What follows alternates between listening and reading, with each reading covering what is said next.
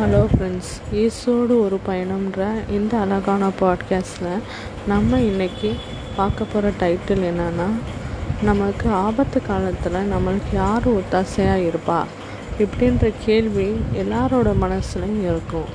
ஆனால் இதுக்குரிய பதிலை தான் நான் இப்போ சொல்ல போகிறேன் சங்கீதக்காரனாகிய தாவீது நூற்றி இருபத்தி ஓராவது சங்கீதத்தில் அவர் என்னென்ன விஷயங்கள்லாம் மென்ஷன் பண்ணியிருக்காரு அப்படின்னு சொல்லிட்டு ஒவ்வொரு வசனமாக வாசித்து அதுக்குரிய விளக்கத்தை நான் சொல்கிறேன் ஃபஸ்ட்டு வசனம் பார்த்திங்கன்னா எனக்கு ஒத்தாசை வரும் பர்வதங்களுக்கு நேராக என் கண்களை ஏறெடுக்கிறேன். அப்படின்னு சொல்கிறார் அவருடைய கண்களை பர்வதங்களுக்கு மேலாக பர்வதங்கள்னால் மலைகள். மலைகளுக்கு மேலாக அப்படின்போது நம்ம ஆண்டவரை தான் அவர் பார்த்து ஒத்தாசை கேட்குறாரு.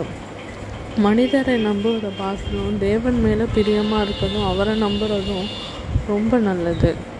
அப்போ பாருங்கள் வானத்தையும் பூமியையும் உண்டாக்கின கர்த்தரிடத்திலிருந்து எனக்கு ஒத்தாசை வரும். அதாவது மனுஷனுடைய சப்போர்ட் இல்லாமல் கடவுளுடைய சப்போர்ட் அவரோடத்துலேருந்து ஒத்தாசை வரும் அப்படின்னு சொல்லிட்டு தாவிது எவ்வளோ நம்பிக்கையாக இருக்கார் பாருங்கள் அவர் சொல்லும்போது உன் காலை தள்ளாட ஒட்டார் உன்னை காக்கிறவர் உறங்கார் அப்படின்னு சொல்கிறார் அதாவது நம்ம இக்கட்டான நேரத்தில் நம்மளுடைய கால் வலுவாமல் ஆண்டவர் வந்து பிரச்சனைகளை நம்ம வந்து மேற்கொள்ளாத அளவுக்கு ஆண்டவர் நம்மளை வந்து பார்த்துக்கிறாரு.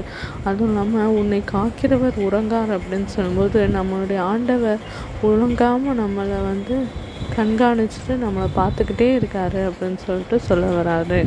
அடுத்து பாருங்கள் இதோ இஸ்ரவேலை காக்கிறவர் உறங்குவதும் இல்லை தூங்குகிறதும் இல்லை.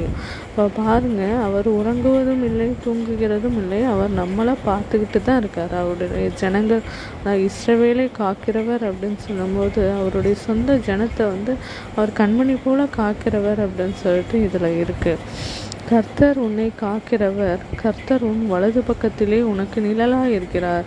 அதாவது ஆண்டவர் பார்த்திங்கன்னா மோசையோடு போகும்போது அவ்வளோ ஜனங்களையும் அவர் பாதுகாத்தப்ப பகலில் வந்து மேகஸ்தம்பமாகவும் இரவில் வந்து அக்னி ஸ்தம்பமாகவும் இருந்திருக்காரு. அவர் வந்து நம்மளுக்கு நிழலாக நம்மளுக்கு பாதுகாப்பாக இருப்பார் அப்படின்றத சொல்லியிருக்காரு.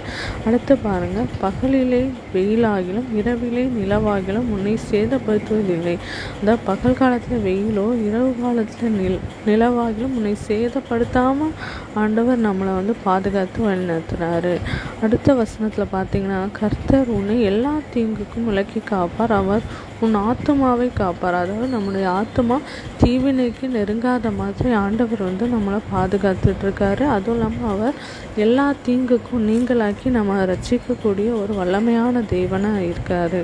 அதை தான் அவர் சங்கீதத்தில் அழகாக பாடுறாரு. கத்தர் உன் போக்கையும் உன் வரத்தையும் இதர் முதற்கொன்று என்றென்றைக்கும் காப்பார். அவர் எப்படி சொல்லியிருக்காருன்னா நம்மளுடைய போக்கும் மரத்தையும் நம்மளை ஆசீர்வாதமாக வைக்கணும் அப்படின்னு சொல்கிறது தான் ஆண்டவருடைய விருப்பம். அவருடைய சமூகம் வந்து முன்னாடி செல்லணும் அப்படின்றது தான் தாவீது வந்து குறிப்பிட்டிருக்காரு. ஒரு வசனத்தில் நம்ம பார்ப்போம். அது என்னன்னா சங்கீதம் ரெண்டில் வந்து அவர் அந்த விதமாக ஒரு மென்ஷன் பண்ணியிருப்பார். அந்த வசனத்தை நான் உங்களுக்கு வாசித்தும் காட்டுறேன். அதில் எப்படி கொடுத்துருக்காருன்னா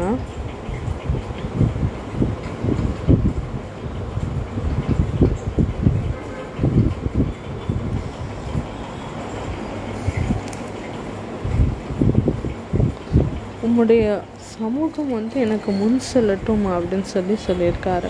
அது எப்படி பார்த்தீங்கன்னா அவருடைய சமூகம் அப்படின்னு சொல்லும்போது அவருடைய தேவதூதர்கள் அவருடைய சர்வ சேனைகள் நம்ம வேண்டிக்கும் போது அவர் தம்முடைய தூதர்களுக்கு கட்டளையிட்டு நம்மளை பாதுகாக்கிறதுக்காக அவர் அனுப்புகிறாரு என்னதான் வந்து தேவதூதர்கள் அவ்வளோ மகிமையில் இருந்தாலும் அவர்களை மனுஷருக்கு கீழ்ப்படியத்தக்கதாக அவர் வந்து வச்சுருக்காரு. இப்போ பாருங்கள் எவ்வளோ சர்வ வல்லமையுள்ள தேவன்.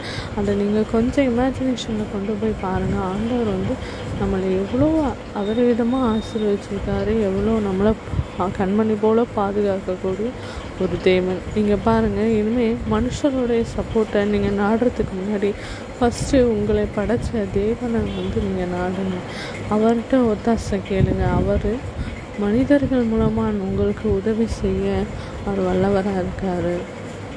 அவர்கிட்ட கேளுங்க. அவர்கிட்ட எல்லா ஆலோசனைகளையும் கேளுங்க. அவர் உங்களுக்கு சர்வ சகலவிதமான புத்திமதிகளையும் அவர் அவருடைய வேதத்தின் மூலமாக உங்களுக்கு நல்ல ஐடியாஸையும் ஆண்டவர் கொடுப்பாரு. அவர் உங்களை செவ்வையான பாதையில் தான் நடத்துவார். உங்களை எந்த தீவினையிலும் ஆண்டவர் வந்து உங்களுடைய கால்களை தடுமாற செய்யாமல் உங்களுடைய கால்களை வந்து நிலையான இடத்துல ஆண்டவர் வைப்பார்.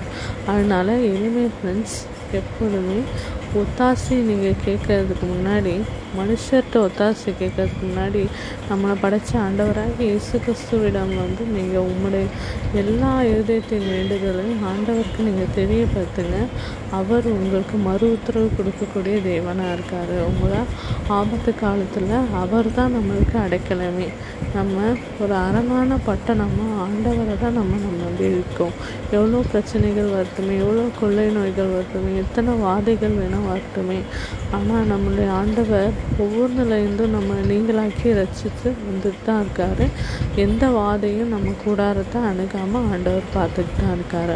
அதனால் ஃப்ரெண்ட்ஸ் இனிமேல் உங்களுக்கு ஒத்தாசை தேவைப்பட்டால் உங்களுக்கு என்னென்ன ஹெல்ப் கே தேவைப்பட்டாலும் நம்மளுடைய எபினேசரை நீங்கள் அணுகுங்க. ஓகேவா இன்னொரு ஒரு அழகான டாப்பிக்கில் நம்ம அதை மீட் பண்ணுறேன் friends until then take care bye bye